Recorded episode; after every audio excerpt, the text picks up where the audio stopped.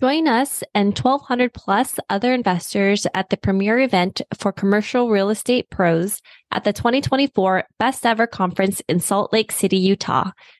Get exclusive economic insights from top industry economists, learn actionable strategies to scale your business, expand your network, and discover new investment opportunities.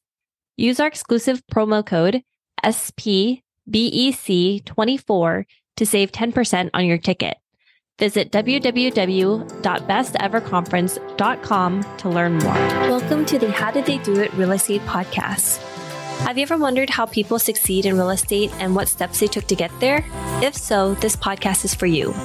Your hosts, Selah and Eileen Prack, interview top experts in the real estate community to share with you their real estate journey and how they achieved massive success. Our goal is to provide you with valuable real estate resources and to help you apply it to your own real estate goal. Welcome to today's episode of the How Did They Do It Real Estate podcast. I'm your host, Eileen Prack. And today our guest is Jim Lee, and he is a real estate investor and founder of Formosa Investing. He's received his Bachelor of Science degree in economics from UCLA and started his career as an inside sales rep for LoopNet and CoStar. And by being the top sales rep and winning a 50K sales incentive bonus, he used that savings to purchase his first two bedroom, one bath condo. And that led into investing over 600 units in the past two years, where he's participated as a general partner and limited partner in syndication deals. So, Jim, welcome to the show. And how are you doing today? I'm doing well. Thanks for having me on the show, Eileen. Thank you. So, Jim, can you start off by sharing a little bit more about your background and how you got started with real estate? Yeah. So, I got started with real estate. It was essentially the first job out off of the college. I was fortunate enough to land a job as an inside sales rep at LoopNet. For those who don't aren't familiar with LoopNet, it's basically Zillow for commercial real estate. I was able to speak to real estate investors, property manager, lenders on a daily basis so that I learned the importance of having multiple stream of income. And from there, I started acquiring real estate for additional passive income. And eventually it transitioned to become a realtor, a syndicator. And that's how now I'm starting to syndicate multifamily apartment units. Did you start off while working at LoopNet and after you started purchasing your own investment properties, did you purchase in California first or did you look outside of the state? Yeah. So my first deal, I wanted to buy something local because I had read somewhere that you want to be able to manage a property that's driving distance within two hours. And so I live in Diamond Bar. So I bought my first condo was in Ontario, which is 15 minutes away from here. And it was a two bedroom, one bathroom condo. And I used all cash offer to purchase this condo. It was a short sale. That was my first deal. So, how did you transition from that first condo into getting into multifamily syndications? And was it as a limited partner first, or was it as a general partner to start off with? It was a general partner to start off with. So I basically jumped through the hoops and network and found a business partner and I was able to leverage his track record experience to be able to syndicate my first deal. So that's that. But how did I go from two bedroom, one bathroom condo to multifamily apartment units? Well, when I first bought this first deal, I was very actively involved. I did everything from A to Z. You deal with the tenant, toilet, trash, like I did all of it. Run the background check, collect the rent, did the maintenance and and so I told myself this is not the way how it should be. Like I want this to be more passive. So I started to automate things, delegate tasks to property manager and so forth, then have a list of vendors that's when I started to think, well, if I can do this for one unit, why can't I scale it to 100 units? So it doesn't make that much of a difference because essentially it's the same amount of work, but you're just dealing with bigger numbers. And it's a lot easier to scale too. If you target 100 plus units, because you can, can just hire an on-site manager versus you can't really do that for if you own 10 condos, right? It's harder that way. It's three roofs versus potentially 100 roofs if you have 100 condos. So that's how I started to think about just scaling bigger. Like, how do I go big, go fast? And that's why I got into syndication. When you went from the one unit to thinking to grow to buying 100 units under one roof instead of having to buy like 10 or multiple different condos or single family homes, did that ever slow you down or kind of hold you back a little bit from getting into multifamily space? Absolutely. Absolutely. I'm a very analytical person. So I always come to this analysis paralysis. And I think When I analyze too much, sometimes I feel like I'm just not educated enough. Like I probably need to know more to come to this halt of like, okay, am I looking at things the way it should be, or should I look at it from a different perspective? Right. Because I look at things like there's like three sides of the coin, right? Not just two sides, not the heads and the tails. You can stay on the edge and you can understand both sides. So I try to think about that way. And so, yeah. So, how did you find your first partner when you got into multifamily? And then which market was it in? So I started studying for syndication back in 2020 during the lockdown because I was a realtor and I couldn't do anything. My hands were tied behind my back. So started studying and then I went out to network in Dallas in Florida, Carolinas, and just go all these different events, mastermind groups. Pretty sure you guys all heard of like Brad Sumrock, think multifamily, multifamily investor nation. So those big industry leaders that they put out these conferences. So I attended all of them. And eventually I met my business partner at an event called Investor Summit. And this is the biggest event that's run by the Real Estate Guy radio show. Hosts Robert Helms and Russell Gray. They run that once a year in Belize. And it's like a 10 day event. They recruit like the biggest player in, each game, like that sells gold and silver, real estate, Bitcoin, all that stuff. Like get together and they mastermind. So that's where I met my business partner. And then he also syndicates in here, Los Angeles, Long Beach. He syndicated, I think, about six or seven multifamily apartment units. And then so that's how I met each other. So basically, at the time when I met him, I was able to add some value to be able to add some value to his life because he has five kids. He does everything from A to Z, raise capital, manages the deal, underwrites the deal, finds the deal, and all that, right? So now that he's running out of time, resources, he needed to delegate some task away. And he brought me on board to help him raise capital. Got it. And so for your first deal, was it in for multifamily? Was it in California or was it outside? It's outside. The reason why is because we wanted to partner together to do a deal in Long Beach, but the numbers just, we couldn't make the numbers make sense to our investor.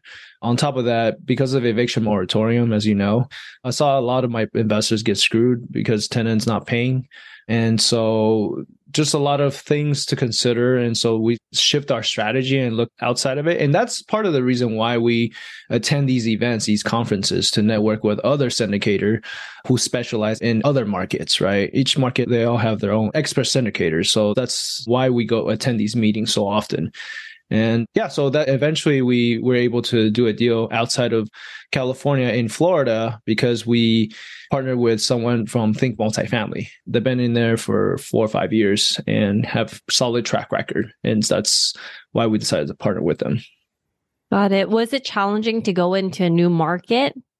Yes, yes and no. Challenging as in like you got to have boots on the ground, right? I think at the end of the day, if nobody from your team's there, it makes your job so much more difficult to do anything, right? To get everything, to get the operation more efficient, cut down costs, add amenities, manage it correctly. Also be on the lookout for your contractors, making sure that they're doing their job. So all this stuff, it's very important. So if you don't have boots on the ground, I suggest you get one for the markets you're investing in. And so like that's the number one thing that we always have. Actually, all the deals, the lead sponsors, they're actually from the state. So it's very easy for them to manage the whole operation and so forth. We love hosting this show. When we started this podcast, we were doing all the editing and post production ourselves. Now, we are very excited to have this particular company as a partner of the show to do all the post production for us because it gives us the freedom to focus on the two things we care about serving you, our listener, at a higher level and growing our own multifamily business.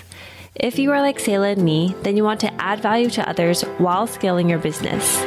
A podcast is the best way to do both, and we invite you to contact Adam Adams. He can help you launch your podcast, market your show for more listeners, and take all the post production off your plate so you can focus on your business instead of in it. Listeners of this show can get a free consultation with Adam. To schedule your free consultation, find the link in the show notes. So, for you, you focus primarily on the capital raising side of things, it sounds like. When you first got started, how did you find your investors and were they educated in the space or did you have to educate them first in syndications and that entire market or that entire industry and how it works? Great question. So, like I mentioned earlier, when I switched over from W 2 job to become a realtor, I kind of took what I'd been doing my whole life as an inside sales rep, which is make a lot of phone calls and close people over the phone. So I'm more used to just doing insights. I took that over to being a realtor, which is not very effective, but that's how I built up my list of investors because I called absentee owner list. So these are people who don't, it's not owner occupied, it's a rental unit. And so these are all investors, right? And so I called a list of investors and eventually built this list.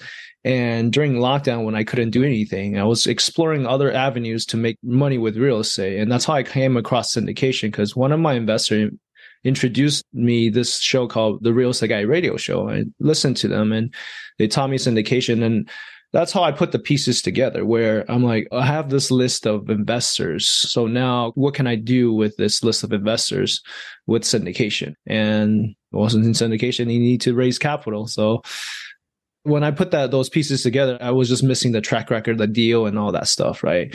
The credibility to be able to syndicate my first deal.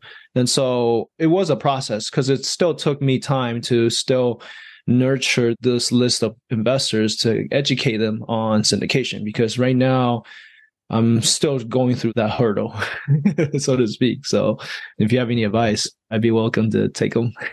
so, what are some of the ways that you've been nurturing or building up that relationship with your network of investors? Yeah. So what I've been doing is just marketing. Besides being a capital raiser, my role is more investor relation and marketing. And marketing is just putting myself out there and basically let the world know what I know and essentially trying to pass this message back down to and educate the whole audience in, in the most efficient and effective way. And that means by going on podcast shows like yours or just hosting webinars, volunteer at real estate local meetup clubs, which is what I'm doing, and then starting your own meetups as well and writing newsletters to continue to keeping engaged with your investors educate them on syndication fundamentals, what to look out for. Yeah. So, and writing ebook, having a lead magnet on your website. So when you attract all your audience, your avatar, that's when people relate to you and they'll eventually know, like, and trust you and invest in you. That's what I've been doing. And how did you build up your knowledge within the syndication space when you first started? I know you mentioned you went to a bunch of real estate meetups, conferences, started networking a ton, but how else did you learn the actual model of syndication and how to become a GP and work the deals and all this investor relationships and all the ins and outs that go within a syndication? I think that's just all education, right? I think it comes in various forms, whether it's hitting the books, that's right behind me, uh, and just buy a bunch of real estate books, syndication books. Nowadays, actually, uh, more and more people are writing how to syndicate or what is syndication or how to raise capital, right? That's the mastermind group that I'm part of with called Raise Master. And so besides that, there's also the internet. Internet is just a vast amount of resources, YouTube, podcast. I think information is so easy to get nowadays. So there's really no excuse for anyone not to be able to have this type of information. It's just how badly do you want it at the end of the day? Is this something that you're very passionate about? You can see yourself doing long term and basically just enjoy doing it. And that's what I like about syndication. I'm a big believer in it, how it can create financial wealth for everyone. And that's one thing that I think all of us have a goal in. And what's next for you, Jim? What are you looking to focus on in the upcoming future here? Well, just continue to do more of the same thing that I've been doing. I think right now it's a good building base, so to speak. I don't know, because we're in a recession, and I know a lot of people are in, living in this fear, and maybe they, I don't know. I can understand because my family comes from that kind of background too. But I think it's just a mindset. I think we got to continue to push forward. And that's what I'm doing. Just trying to enjoy the journey, right? I think I'm pretty sure you've heard of something like to this destination. The success is not in the destination, it's in the journey, right? So I'm just trying to enjoy this every bit of this building phase of building the syndication business and just waiting to see how this is going to come out at the end. So, uh, one thing I caught on is you also mentioned that your family has some of that fear because I would imagine they have certain ways of how they think about money and investing and things like that. And as you're going through syndications and doing this other way of investing and how do we look at money and building up your wealth, how did you push back those thoughts and fears that you were brought up with and that you had grown up with into doing what you're doing today? That's a great question. And you heard this probably like thousands of times, but it's about surrounding yourself with like minded people, right? I think when I constantly go to these real estate meetup club at least once a week, everybody talks about real estate and you're basically surrounding yourself with people that want to grow, that want to continue to expand, that want to add more units. They're hungry, even in recession. Who cares? In 2008, when everything crashed, well, guess what? There's a bunch of people that also made a lot of money during that time because they're not scared. You can't be scared. And that's the mindset you got to have if you want to be rich. You got to be rich in the mind first before you can be actual rich, like money wise. Otherwise, if you don't have that mindset, you're just going to lose it all, right? I'm pretty sure you heard of like winning lottery and people just lose it all because they don't have that rich mindset to keep it. So, Jim, how has real estate investing impacted your life? A lot a lot. Like I mentioned at the beginning of the show, I was fortunate enough to land my first job out of college working at LoopNet. And because of that, it kind of helped me, propelled my, got me into real estate. And I've always stuck by it. And it's always done me wonders.